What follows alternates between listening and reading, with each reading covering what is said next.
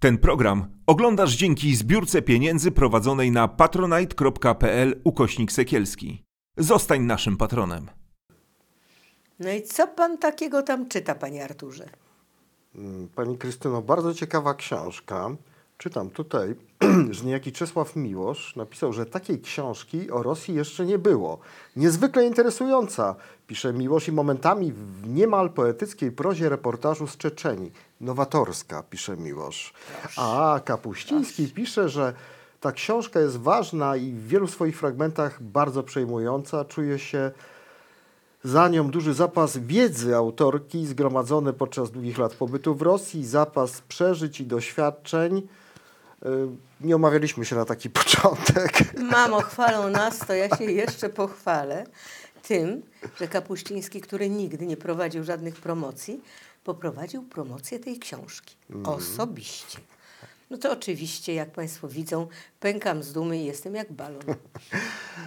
Proszę Państwa, miło mi e, gościć u nas, ale też w Waszych domach znów powtórnie panią Krystynę Kurczap-Redlich. Była Pani Krystyna z groźnym Władimirem, a przychodzi z tą oto zapłakaną e, Pandrioszką. Pandrioszka, tytuł, który wymyślił mąż Pani Tak. Krystyny. E, to jest... To jest matrioszka, czyli znana Państwu, znana wszystkim. Zabawka rosyjska, kto, gdzie w jednej lalce są inne drewniane lalki, tak aż do najmniejszej. I ja, otwierając tę matrioszkę w miarę przebywania w Rosji, a to jest prawie 15 lat, widz, zapełniała się ona mm, mi skojarzeniami z puszką Pandory. Coraz więcej widziałam w niej nieszczęść, strasznych nieszczęść, mniejszych nieszczęść, straszliwie ciężkiego życia Rosjan i dlatego ta Pandrioszka płacze. Nie ma i nie, chyba nie będzie w tym roku ważniejszego tematu niż to, co się dzieje za naszą wschodnią granicą. E, Mówiliśmy i zachęcam Was do poprzedniej rozmowy na temat y, Putina, człowieka, który wywołał tą wojnę. E, A teraz taki ważny suplement. Żeby zrozumieć, y, dlaczego Putin ma tak duże poparcie w Rosji, e, żeby zrozumieć, jakie jest podejście w ogóle Rosjan do wojny, do każdej wojny, do swojej państwowości, e, ważna jest taka podorywka mentalna i ta książka właśnie e, ją e, e, zapewnia. Ale Pani Krysty- Krystyno, obiecałem, że spytam się o, o zdarzenie związane z, z Putinem, z poprzednią książką, o, o, o śmierć Zawachiliego. Aha, czyli z poprzednią książką, czyli z Wową Wołodią Władimirem. Tak, o Zawachiliego. No, śmierć jego. Mówiło się, że to jest y, bardzo ważna postać w środowisku Al-Kaidy. No bardzo, bardzo. Śmiałe tezy też pani stawiała w związku z zamachem 11 września w A, poprzedniej książce. Bardzo się cieszę, że Pan ten temat porusza, bo on mnie zawsze poruszał.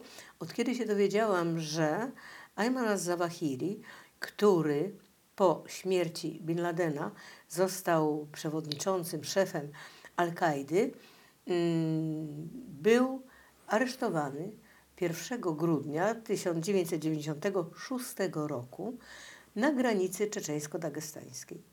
I po tym areszcie, kiedy go y, złapano z y, ogromną ilością e, elektroniki, z komputerami, y, z modemami, e, z telefonami komórkowymi, y, on y, przepadł. Przez pół roku ani słychu, ani widu y, po Almanie, y, Aymanie Az-Zawahirim. Po czym nagle w Dagestanie, przed w Mahaczkale, w stolicy Dagestanu, przed sądem staje y, Ayman Az-Zawahiri i jego dwóch wspólników, z którymi został zaaresztowany.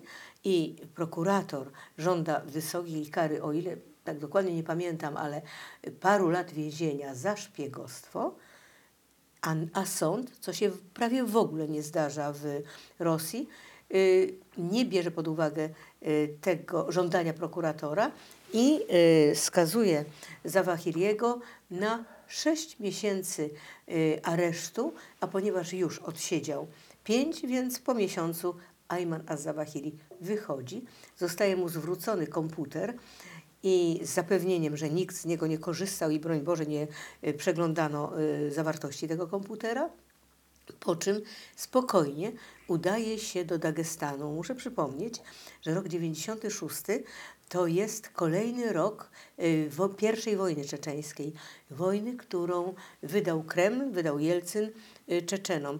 Wojna była straszna, aczkolwiek druga wojna, którą wydał Putin i parę lat później była dużo gorsza. Tak czy inaczej, już wtedy na Grozny padały bomby, już wtedy działy się y, w Czeczeniu rzeczy straszne. I mimo tego mm, ten Egipcjanin z pochodzenia, człowiek, który już figurował w, niewątpliwie figurował w y, różnych y, rejestrach służb specjalnych, ponieważ on należał w Egipcie do Bractwa Islamskiego, czyli organizacji, no właściwie Radykalnej prawie, bardzo. prawie Mhm. mm, terrorystycznej, po czym sam zało założył organizację terrorystyczną, był y, oskarżony, siedział, y, siedział dość długo w Egipcie, przez y, chyba dwa lata w więzieniu, więc musiał figurować w, mm, na listach y, osób ściganych, osób podejrzanych. Mimo tego spokojnie wychodzi z tegoż aresztu, spokojnie udaje się do Dagestanu, zwracano, zostaje mu zwrócone wszystko, co zostało mu zabrane mm, i spokojnie stamtąd wyjeżdża, po czym po jakimś czasie, no nie będziemy się tu długo rozwodzić, po jakimś czasie widzimy go w Sofii, w Bułgarii, gdzie, y, gdzie s, ustanowił centrum y, akcji terrorystycznych związanych z, y, z przede wszystkim z Półwyspem Bałkańskim, ale nie tylko. I akcje terrorystyczne były zawsze skierowane przeciwko y, te, turystom amerykańskim, przeciwko ambasadom amerykańskim itp. itd. I ja mam takie pytanie, właściwie tylko pytanie. Czy człowiek, który figurował w e, rejestrach FSB, Federalnej Służby, Rosyjskiej Federalnej Służby Bezpieczeństwa, który spokojnie ją opuszcza, czy ten człowiek zupełnie stracił kontakt ze służbami specjalnymi Rosji? Y, odpowiedź pozostawiam Państwu.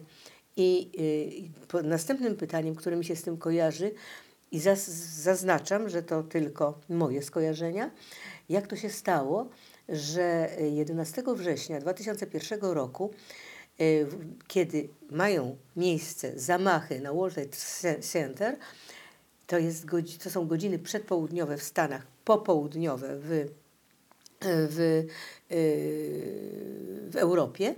Pierwszy do niego dzwoni z kondolencjami, do, do prezydenta Busha dzwoni y, Władimir Putin. Natychmiast, jak to się stało. Właściwie jeszcze był y, Bush w samolocie w Air Force One, leciał do Pentagonu. Jeszcze, się, jeszcze nie było drugiego wybuchu w Pentagonie, a już Putin dzwoni. I tak się też złożyło, że manewry wojskowe, które y, Putin głośno y, rozpoczął wcześniej, no a manewry wojskowe są zawsze skierowane przeciwko siłom wrogim, więc teo- teoretycznie amerykańskim, że te manewry zostały odwołane na dzień wcześniej, o czym Putin zawiadomił e, prezydenta Busha i jego ówczesną e, sekretarz stanu Condoleezza Rice. E, jeśli to wszystko jest przypadek, to bardzo dziwny zbieg okoliczności. Hmm. Mówi się, że Zawahiri to jest w ogóle postać, która wystawiła wywiadowi amerykańskiemu Bill Ladena. E, Ja myślę, że mm, A tak, wie pan, no jednak do osób- pana też coś dotarło. wiele- Otóż jak on to zrobił? Zrobił to w ten sposób, że wysyłał do Zawahiriego, Tak. do kryjówki Zawahiriego, wysyłał swoich Emisariuszy. e, emisariuszy, wiedząc, że są oni śledzeni przez, e, chyba przez FBI. Więc e, i oni doprowadzili mm, Amerykanów do Bin Ladena. Mm, Zresztą mówi się, że bardzo wiele osób z- zginęło w dziwnych okolicznościach, które wskazują na to, że byli, byli oni podpowiedzeni e, siłom amerykańskim, a przez kogo nie wiadomo. To jest taki wielki układ tych e, organizacji, które działają w zasadzie stosując bezpośrednio e, prawo szariatu, ta nienawiść do Zachodu. To są oczywiste sojusze w niektórych sprawach z Rosją. Ale chciałbym, żebyśmy przeszli do, do tej książeczki, książki napisanej pięknym językiem, E, nie mówię tego po to, żeby naszej gościni było e, przyjemnie. Naprawdę piękny język, nad którymi czasem e, no, można się tak troszeczkę zawiesić i sobie e, go postudiować. To jest bardzo ważne w reportażu, e, bo w tym reportażu jest rzeczywiście tak, mówię w tym reportażu, bo mam takie wrażenie czytając tą książkę, że byłem w tym reportażu gdzieś prowadzony e, w głąb. Oczywiście, że to jest E, reportaż. Czujemy zapachy tej Rosji, widzimy ten mm, e, obok bałagan. E, i, i, ale ta książka nie jest e, tylko taka jakaś przejmująca, jeśli chodzi o pokazywanie ciemną stronę. No, trudno zresztą relatywizować, nazywać coś, czy jest ciemne, e, czy jasne. Takie po prostu jest. E, To, co mm, robi, robi chyba największe wrażenie, na mnie zrobiło największe wrażenie, to pewna taka mm, kultura e, posłuszeństwa, takiej in, indolencji obywatelskiej, tego, że tak być e, musi, że tak jest, że ja nie dyskutuję, nie stawiam e, e, pewnych pytań. Skąd to, to się w tym narodzie, w tym społeczeństwie E, bierze? Muszę zaznaczyć, że to jest trzecie wydanie tej książki, Tak. bo ona była pisana pod koniec lat 90., czyli po 10 latach mojej obecności w Rosji, Mhm. a przyjechałam tam w roku 1990. Mhm. A więc to jest Rosja lat 90., to jest Rosja tuż po pierestrojce, to jest Rosja... e, Jelcyna przede wszystkim. To jest Rosja Jelcyna, to jest Rosja świeżo zapoznająca się z tym, co teoretycznie miało się nazywać demokracją. Ale no, były wprowadzone pewne y, zarysy demokracji, zdecydowanie. To wygląda tak. Jest parawan i na tym parawanie widzimy jasno. Wybory były pierwsze wybory legalne i niesfałszowane. Pierwsze wybory y, y, Jelcyna 1991 rok, czerwiec. Chyba jedyne wybory niesfałszowane. Jedyne niesfałszowane. tak. Mm, I, no bo potem wszystkie, następne Jelcyna były sfałszowane. A, Putina to oczywiście. I Putina też. Mm, I więc mamy wolne wybory. Parlament, Duma, to jest zupełnie co innego niż to, co było za Związku Radzieckiego. Jedna partia i ruki paszwami i koniec. A tutaj ja pamiętam mm, zachwyt mój nad wielością partii w Dumie i nad tym, jak widziałam, jak Żyrynowski, czyli przedstawiciel ohydnej, Skrajnej, tak, tak. skra- Populistycznej prawicy. nacjonalistycznej bardzo partii. Antysemickiej bardzo. Antysemickiej, no w ogóle partii, która powstała Mhm. w, w salach y, y, przemyśleń FSB, czyli KGB jeszcze wtedy. Tak, tak. To był rok 1993. Zdecydowanie stworzyło go KGB, ale mniejsza z tym. Mhm. Więc mamy Żyrynowski, mamy Jawliński, mamy Jabłko. Jawlińskiego, Jabłoko. Wspaniały Liberał, tak. Jawliński, który rzeczywiście był liderem sił demokratycznych, wtedy bardzo silnym. I mamy Zjuganowa, partia komunistyczna. Komunistyczna. I partia komunistyczna, która bardzo niestety miała y, właściwie największą siłę w tej dumie. Mhm. I widzimy, jak oni się kłócą. I widzimy, że skaczą sobie do gardeł. Tygiel jakiejś dyskusji. Proszę? Tygiel jakiś w końcu. Tygiel dyskusji Mhm. i y, dyskusji, które są przekazywane właściwie online, jak to dzisiaj można powiedzieć, y, narodowi przez telewizję. No też wolna prasa przecież. Wo- masa wolnej prasy, Tak. ale ta telewizja. No więc wszystko kłótnie i tak dalej. To jest druga sprawa. Trzecia sprawa, zdecydowana wolność słowa. Przy Jelcynie można było mówić wszystko, można było obrażać Jelcyna.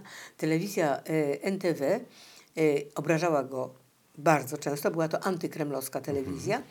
I y, co na to Jelcyn? Jelcyn na to zaprosił kilkakrotnie dziennikarzy na Kreml, żeby ich przekonać do siebie.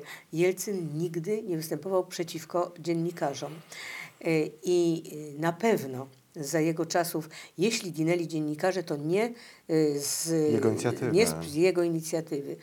Więc wszystko to, co można nazwać głównymi elementami demokracji istnieje. No ale bardzo trudno jest w państwie 75 lat rządzonym przez jedną partię y, wprowadzić nagle coś nowego, jeszcze przy tym nie mając w ogóle pieniędzy. Przecież Jelcyn Wspomnijmy, że przed tą jeszcze kasę. jedną partią, bo to chyba jest ważne, nie było żadnego zrębu nawet e, demokratycznego. No, Rada Bojarów to była chyba najwyższe osiągnięcie e,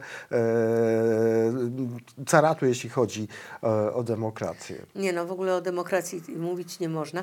Tylko chciałam powiedzieć Mhm. tutaj, bo boję się, że zapomnę, E, właśnie a propos tej wielości partii i wielości stanowisk, burzy mózgów w Dumie, e, mojego niezwykłego przeżycia podczas e, jakiegoś tam przyjęcia u inteligencji, jak to się mówiło w tamtych czasach, inteligencji pracującej, u bardzo miłych starszych państwa inżynier, inżynierostwa, gdzie pewna pani w ich wieku y, odezwała się, a ja tego nie chcę. Mnie wielość partii przeszkadza. Mnie tyle stanowisk wprowadza y, w zamęt. Ja chcę jednej partii, jednej prawdy. Pamiętam jak dziś, że zupełnie zdrętwiałam, kiedy to usłyszałam. Bo no, były to y, pierwsze lata mojego pobytu w Rosji. Bardzo trudno się uczyć bardzo trudno się uczyć tego, że ludzie, którzy wyglądają tak samo jak ja i tak samo jak Państwo i mówią właściwie językiem, no prawie że podobnym. I tak samo świetnie bankietują. I tu, i tu, no tyle, że u nas się pije kieliszkami, a tam szklankami, ale że to są zupełnie inni ludzie. I kiedy ona to powiedziała, to y, moi gospodarze też nieco się skonfundowali, ale ale ja zaczęłam wtedy y, patrzeć na Rosjan trochę inaczej i osądzać ich inaczej. 75 lat wbijania do głowy jednej prawdy przy jednej telewizji, przy żelaznej kurtynie, przy niemożności wyjazdu za granicą, to przecież jest wspaniały uniwersytet zginania karku. I mhm. jeżeli się kończy taki uniwersytet, to, y, to bardzo trudno nagle przenieść się do innej uczelni. A to, o czym Pan wspomniał, skąd. Y, I, ja widziałam, że to zginanie karku jest immanentną częścią Rosjanina. Ja oczywiście nie mówię o całej bardzo wąskiej, e, wąskiej warstwie demokracji, przepraszam, e, warstwie inteligencji, która inaczej mm, postuluje demokratów, inaczej myśli. Hmm. Demokratów, którzy wiedzą, co to jest demokracja i którzy rzeczywiście stawiają znak równości między demokracja równa się wolność. Hmm. Co to jest wolność? Dla kogo wolność? E, przyjeżdżam do Rosji po Związku Radzieckim już, prawie że, to znaczy jeszcze pół roku e, Rosja, do której przyjechałam w 90 roku, przestała być Związkiem Radzieckim e, 8 grudnia 91 roku, więc jeszcze się to wszystko bardzo kotłowało. I powszechnie słyszałam jedno zdanie, a nas się już nie boją.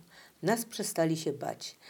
I no, proszę sobie wyobrazić, że Państwo słyszycie to, Państwo, którzy jesteście tak samo Polakami jak i ja, którzy dostaliście po grzbiecie od Rosjan, tak jak i ja, yy, to znaczy jak cała Polska, yy, nie muszę tutaj prze, przechodzić przez całą historię, tak, tak. i którzy doskonale y, zdajecie sobie sprawę z ogromnej groźby, jaką był Związek Radziecki, fizycznej dla naszych narodów.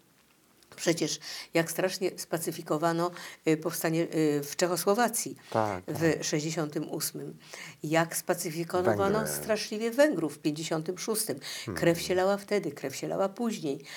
I na to słyszymy, nas się już przestali bać. Hmm. I mało tego, i słyszymy, że no tak, myśmy was, to znaczy nas, to znaczy cały, cały obóz socjalistyczny, który się oderwał od Związku Radzieckiego, myśmy was karmili, a wy do nas tak. Myśmy cały czas słyszeli, że to my ich karmimy, a nie oni mhm. nas, i to było raczej bardziej prawdopodobne, ale wszystko jest do góry nogami, cała prawda jest do góry nogami, a przecież ci ludzie wyglądają tak samo jak my. Hmm. I jesteśmy przekonani, że oni rozumują tak samo jak my. Pamiętam moją pierwszą drogę do Związku, jeszcze wtedy radzieckiego, no bo to był, mm, to był maj 90 roku.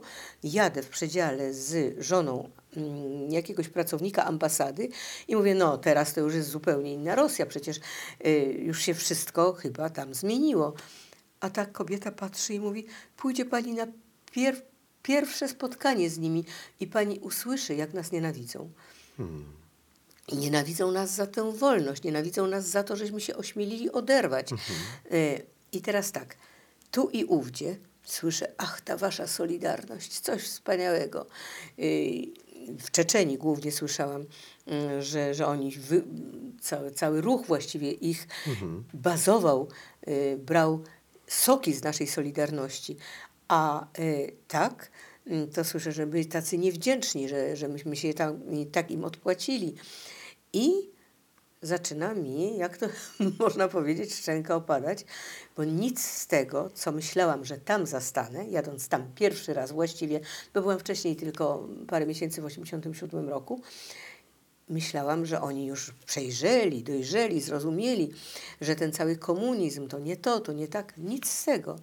I zaczynam się przede wszystkim spotykać z nieprawdopodobnym nacjonalizmem, ale nacjonalizmem rosyjskim. To znaczy, absolutnie, totalnie nie można nic złego powiedzieć o Rosji.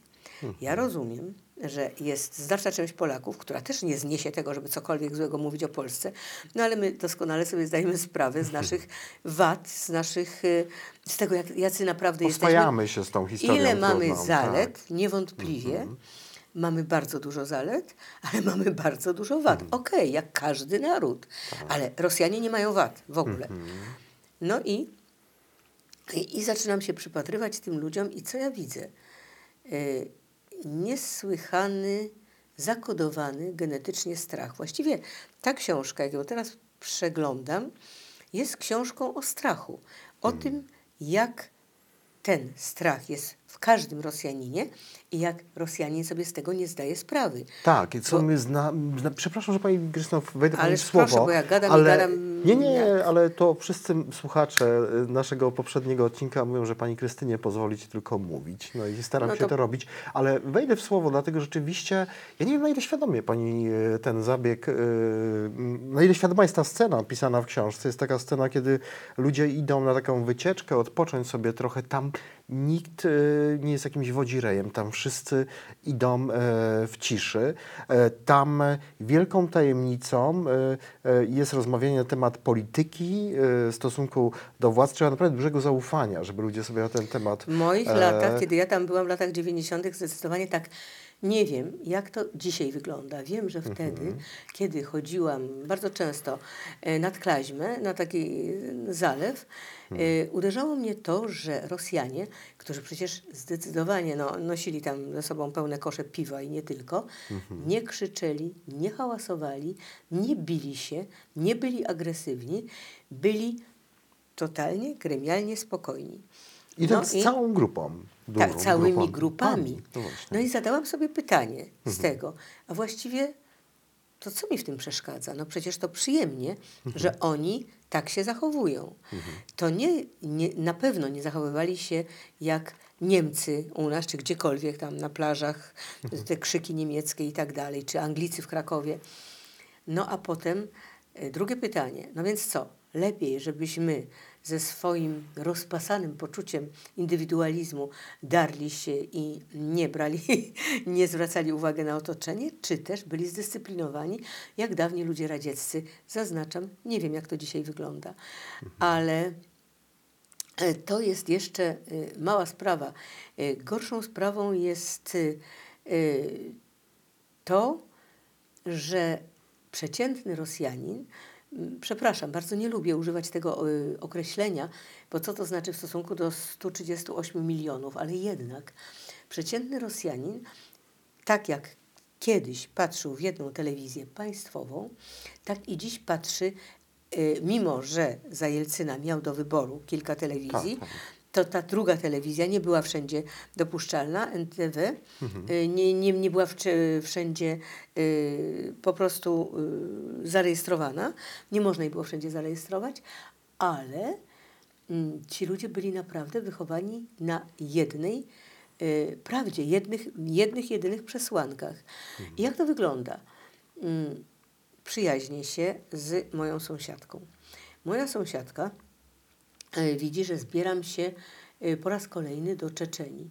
I ona pyta mnie poważnie, słysząc, że dziennikarze, którzy, to już jest y, druga wojna czeczeńska, wojna Putina, który zabronił zdecydowanie dziennikarzom nie mającym akredytacji kremlowskiej wjazdu do Czeczenii. Oczywiście ja takiej akredytacji nie miałam, oczywiście jeździłam nielegalnie i ona przerażona pyta, po co ty tam jeździsz? A ja mówię, po prawdę. A ona odpala. Jaką prawdę? Masz prawdę w telewizji. To był automat. To czy ona wierzy? I teraz naprawdę, ja nie wiedziałam, czy ona wierzy w to, co jej podaje telewizja. Tak jak dzisiaj mogę się pytać, czy ta dziewczyna, która ma krewnych, miała krewnych w Ukrainie, y, wspominała nawet, że jej dziadkowie byli ofiarami y, głodu, y, tego po, po, potwornego tak. głodo, y, gołodomora ukraińskiego. Czy ta dziewczyna dzisiaj, ta kobieta, wierzy w to, co jej mówią o Ukrainie, tak jak kiedyś wierzyła w to, co jej mówią o Czeczenii? Ona podświadomie wie, że to jest nieprawda, ale przyjęcie tej nieprawdy za prawdę bardzo dużo by ją kosztowało. Po prostu. Może by się rozleciał pewien stary, zastany i uklepany, przepraszam za to słowo, może niefortunny świat, bo e, ta książka pokazuje, że takim wielkim mitem, na którym ta prawda w cudzysłowie jest zbudowana, no to jest mit II wojny światowej, e, do której Rosjanie się tak mocno odwołują, e, którą Rosjanie wygrali, w której sami brali udział e, i w której ponieśli największe e, ofiary.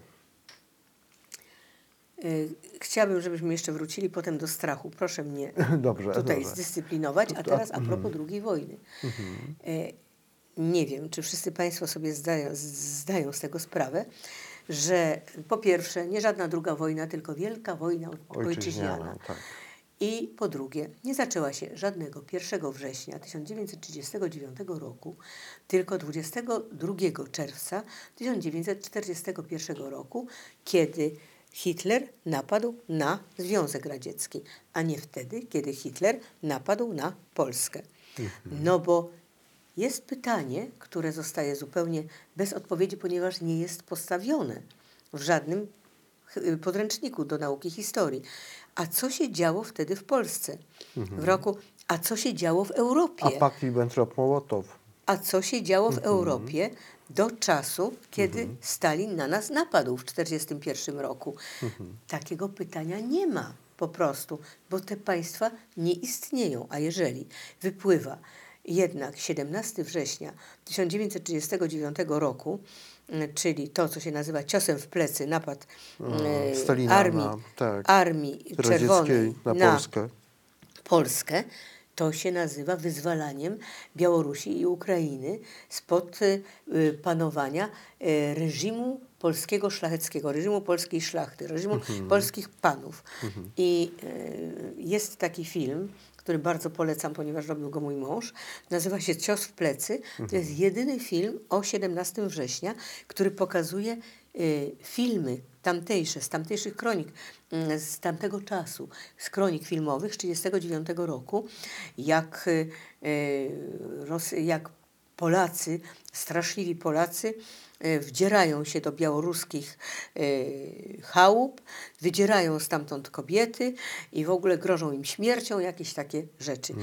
I o ile za moich czasów, czyli w latach 90., e, Jelcyn e, otwarł wszystkie archiwa, z wyjątkiem pierwsze, nie, nawet on, on potem otwarł e, najważniejsze ar, archiwum e, Komitetu Centralnego, gdzie znaleziono wszystkie dokumenty katyńskie, ale on otwarł e, wszystkie e, archiwa historyczne. I wtedy to był czas, kiedy można było mm, mówić o historii otwarcie. I wtedy nagle wypływa pytanie, y, powszechnie jest bardzo często stawiane, a co się działo y, w Europie do roku 1939?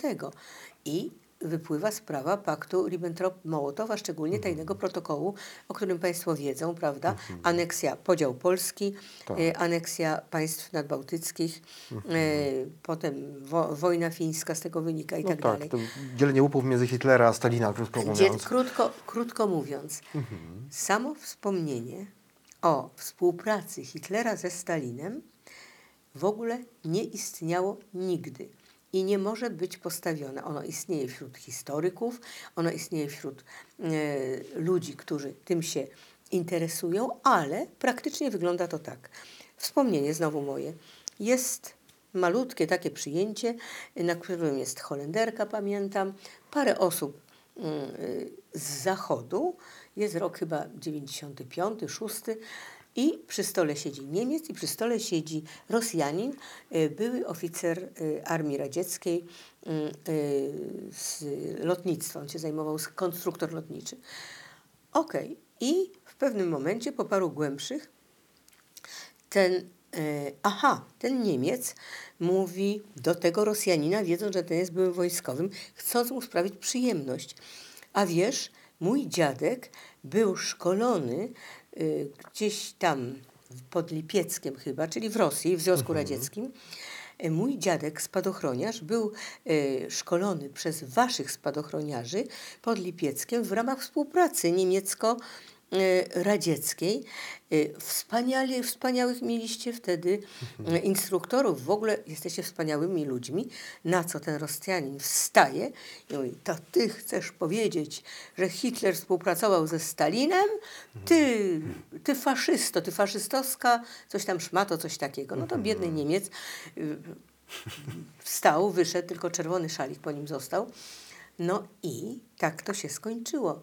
Otóż, dlaczego ten Rosjanin zadał w ogóle to pytanie? Ponieważ on już wcześniej o tym słyszał i ponieważ on, jak 90% narodu rosyjskiego, radzieckiego, rosyjskiego nie jest w stanie przyjąć tego, że Stalin współpracował z Hitlerem, że to y, ropa naftowa Stalina, y, no, y, ropa naftowa radziecka płynęła do Niemiec, że y, fabryki produkują fabryki y, broni pracowały dla Niemiec i tak dalej. A także spróbujcie Państwo powiedzieć, no to już mówię o, o Hitlerze, że to jest w ogóle wykluczone i o ile nie można było o tym mówić spokojnie dawniej, żeby nie drażnić swojego rozmówcy, o tyle teraz nie można o tym mówić, bo to grozi więzieniem.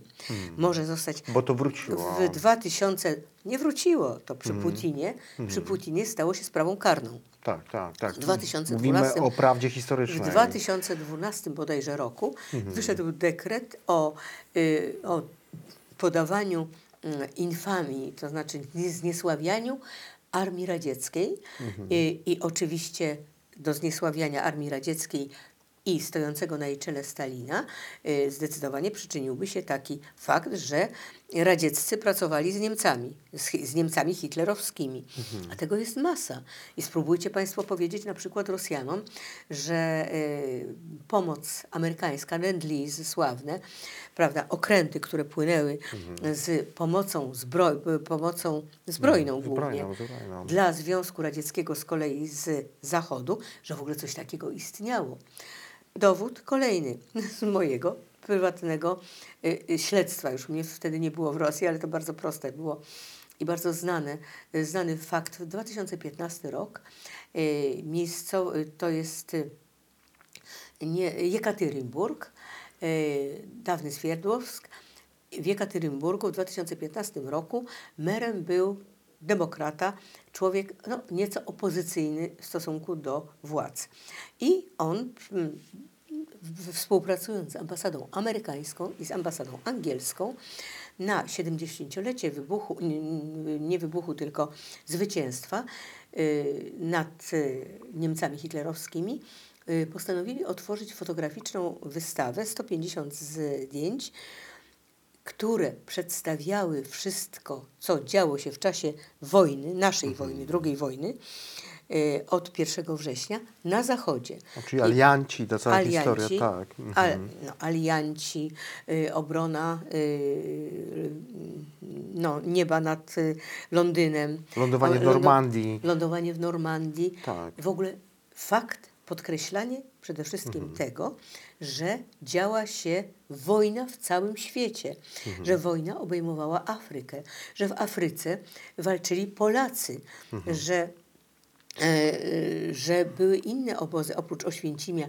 który był e, wyzwolony przez e, radzieckich, e, więc trudno było pominąć istnienie takiego obozu, ale że był jakiś Buchenwald, że były inne obozy, no oczywiście. że bombardowano Drezno, że Drezno było potwornie y, zbombardowane jak Stalingrad i że były inne wyspy, były Mhm. inne, inne, inne mm, Boże, walki. Jakieś El Alamein było tyle samo warte, jeśli Mhm. chodzi o y, zbrojne y, pociągnięcia, powiedzmy, co bitwa pod Stalingradem, która odwróciła drugą y, bieg wojny na wschodzie, ale przecież na zachodzie walczyły całe armie. I, i y, miała się odbyć ta wystawa, miała w muzeum. Poprzedniego wieczoru przychodzi wiadomość z FSB moskiewskiego, muzeum zamknięte z przyczyn technicznych. Więc pan mer wszystkie te zdjęcia wiesza w westybulu y, kina. Przychodzą tłumy i różne wpisy są pod tym, ale y, przeważają wpisy tego rodzaju. Myśmy o tym nic nie wiedzieli. Jaka szkoda. Chcemy, żeby było 70 takich y, wystaw na 70-lecie. Przecież to niesłychane. I, co, I co dalej? No i dalej oczywiście pokazuje się sprostowanie, że to wrogie działania e, amerykańskie, że Amery... w ogóle nagle zaczynamy czytać w, w prawie oficjalnej i słyszeć w oficjalnej telewizji, że jak Amerykanie sprzedawali mm, jacyś miliarderzy, nie wiem, nie pamiętam już, amerykańscy sprzedawali broń Niemcom, różne tam takie rzeczy, no w ogóle wszystko nieprawda, wszystko straszne, a przede wszystkim to tylko myśmy walczyli. I teraz właśnie my i oni. I teraz spróbujmy, siedząc przy stole, pięknie zastawionym, y, rozmawiać na ten temat z Rosjaninem. Jest to niemożliwe. Niemożliwe. Któryś z nas będzie musiało wyjść po to prostu. jest jeden z tych wielkich e, mitów e, i to chyba pozwala doskonale zrozumieć właśnie e, to, dlaczego ten e, Jelcyn no, musiał być odrzucony, niezrozumiały. No, człowiek, który jednak chciał prowadzić trochę prawdy historycznej, który mówił o Katyniu. E, a druga... No druga właśnie tak na marginesie.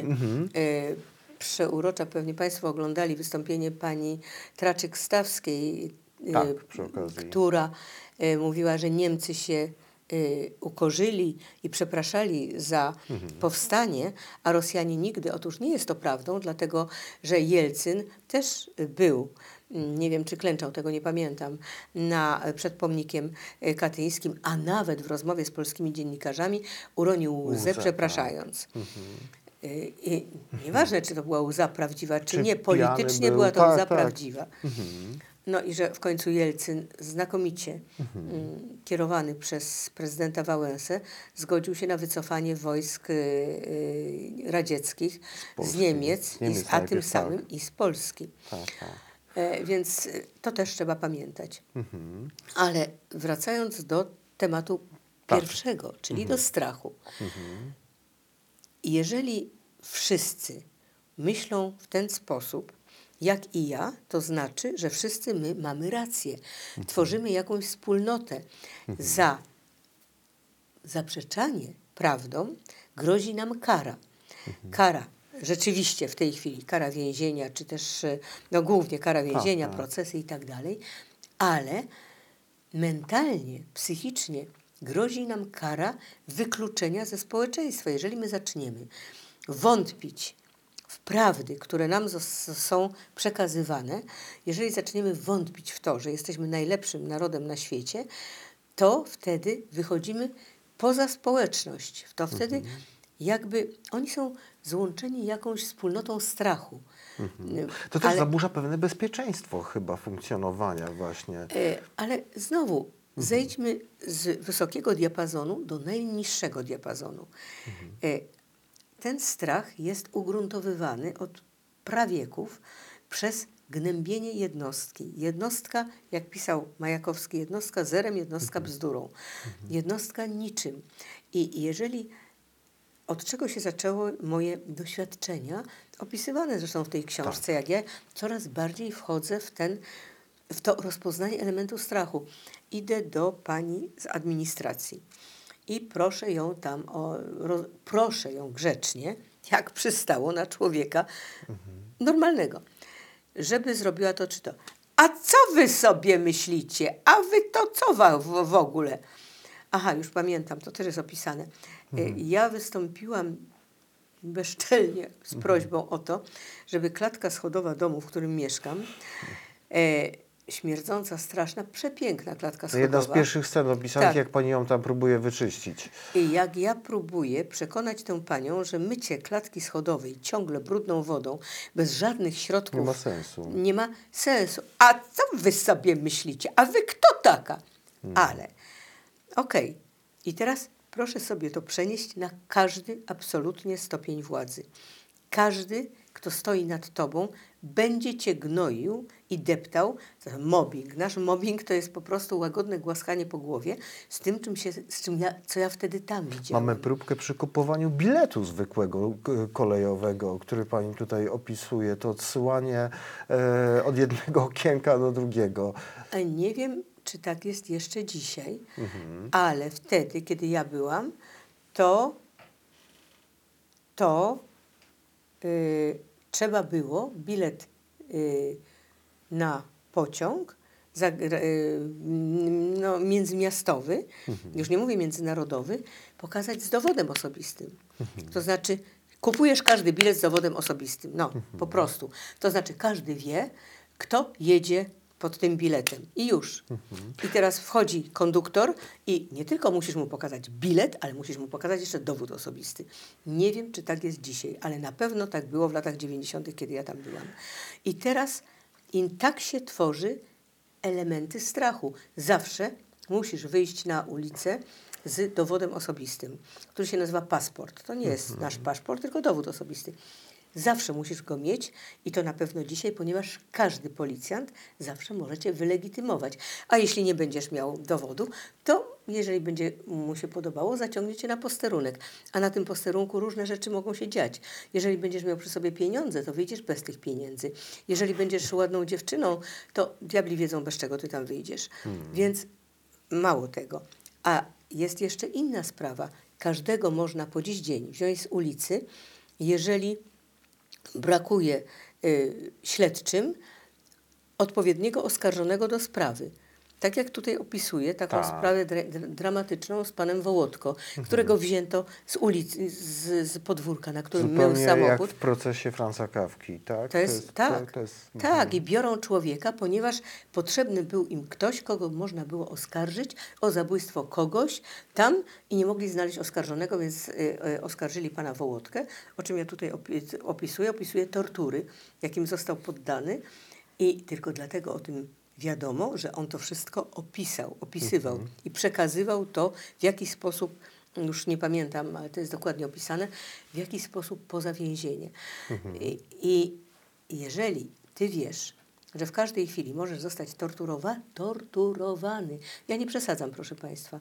Jeżeli nie będziecie Państwo na posterunku chcieli mówić tak, jak Pan Śledczy zechce, jeżeli jesteście nikim, to znaczy nie stoi za Wami jakiś urząd, który się za Wami ujmie, Tak. to wtedy bardzo chętnie podłączą Was do prądu, prawda, rączki, nóżki, albo jeszcze bardziej po, położą na y, żelaznym łóżku, obleją wodą i podłączą do prądu W tej i tak książce dalej, i tak dalej. jest opisane to dokładnie, jaki potężny immunitet otrzymało FSB, zwłaszcza za czasów e, Putina. To są sytuacje wziętych e, Nie, ludzi... ta, ta książka nie dochodzi do Putina. Ta Tak, książka ale- jeszcze jest jelcynowska oczywiście, i już jest potworna. Ale- Mhm. A przy Putinie to wszystko zostało zmultiplikowane milion razy. Tak, ale są sytuacje opisane, w których można człowieka właśnie wziąć i są zupełnie bezkarni ci funkcjonariusze.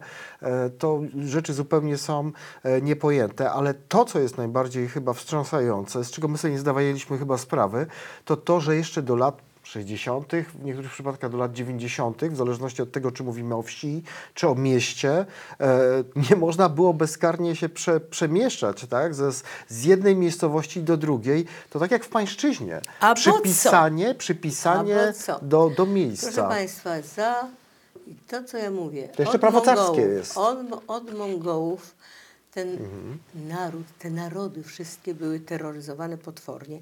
I teraz dochodzimy właśnie do tego. Mm, jeden z carów y, wydał y, zakaz a to chyba Piotr I go sprecyzował do końca, zakaz przemieszczania się e, chłopa. Chłop w ogóle nie mógł, wy, nie mógł wyjść poza granice swojej Przywiązany wsi. do miejsca, tak. Był przywiązany do miejsca, nie mógł się przenieść nigdzie, a był poddawany, jak wszyscy chłopi, e, nie tylko pańszczyźnie, jak wszędzie, dopóki mm, no, pańszczyznę w Rosji zlikwidowano troszkę później niż gdzie indziej w Europie, ale to jest tak, pańszczyzna, podatek, czynsz, odpracowywanie straszne przy kolejach na przykład, to wszystko razem. I to w przerwach wtedy, kiedy mężczyzna y, właściwie najpierw na 40 lat był brany do wojska z przerwami małymi, a potem na 25 lat. A potem jeszcze y, car Piotr I wymyślił pogłówne, czyli podatek, który płacili wszyscy, więc ci chłopi jeszcze płacili ten podatek i do tego wszystkiego nie mogli się nigdzie ruszać. Za carów był y, w Dzień Świętego Jury, był Jurijew dzień, kiedy mogli chłopi uciec do y, jakiegoś właściciela, który traktował chłopów lepiej. To był jeden, jedyny dzień, ale przy komunizmie to zupełnie zniesiono. I przy komunizmie kołchoźnik nie miał prawa wyjść poza swój kołchoz bez zgody naczelstwa, po pierwsze. Po drugie, nie miał żadnych dokumentów, nie miał dowodu Tak, osobistego. tak, tak. I, y, a reszta towarzystwa, czyli y, w ogóle Rosjanie, nie mieli prawa na przykład przejechać z miasta do miasta i zameldować się w innym mieście bez specjalnego nakazu z pracy. Y, Ten, to przywiązanie do ziemi, straszliwie biednych kołcho, kołchoźników zresztą, y, i żyjących naprawdę no, na granicy niedożywienia, dopiero zniósł Chruszczow, czyli to są lata, y, Chruszczow to jest... 60. To, to jest początek lat 60., po, po Tak. 56 roku, prawda? Tutaj powiedzmy też trochę naszym widzom, bo nie wszyscy o tym wiedzą, że Chruszczow, no, który jest no, uosobieniem e, jednak e, tej, tej, e, tego etapu postaliniowskiego, to był jednak człowiek, który, któremu chciało się e, jednak trochę zmian e, w Rosji wprowadzić. I kto wie, jak to by się potoczyło, no, gdyby nie trafił później e, na B- Breżniewa. Będziemy kontynuować tą rozmowę w, w następnym odcinku e, wysłuchania. E, Wszystkich e, zapraszam już za tydzień. Boże, cały Nas- historyczny wykład. na- nas- Proszę Państwa, na, zaraz, następnym razem idę na studia historyczne, żeby dokładniej Państwu o tym powiedzieć. Za tydzień będziemy ją kontynuować. Wszystkich zainteresowanych e, tematyką tego, e, tematem Rosji, tak, zachęcam do książek pani Krystyny. E, mega bestseller e, Putin e, i, i, i druga książka, która pnie się w rankingach, Pan Drioszka. E, wspaniała książka, która teraz dostała Czytają e, się łatwo, bo nie jest to książka życie. O bazie historycznej. Są to moje przeżycia i, i to, co Mhm. ja tam przez 10 lat przeżyłam. Dostępny też jest podcast na Empik Go. No, To jest moja rozmowa z panią e, e, Krystyną na temat Putina. Putin, życiorys mordercy. Do zobaczenia już za tydzień. Ten program oglądałeś dzięki zbiórce pieniędzy prowadzonej na patronite.pl ukośnik sekielski. Zostań naszym patronem.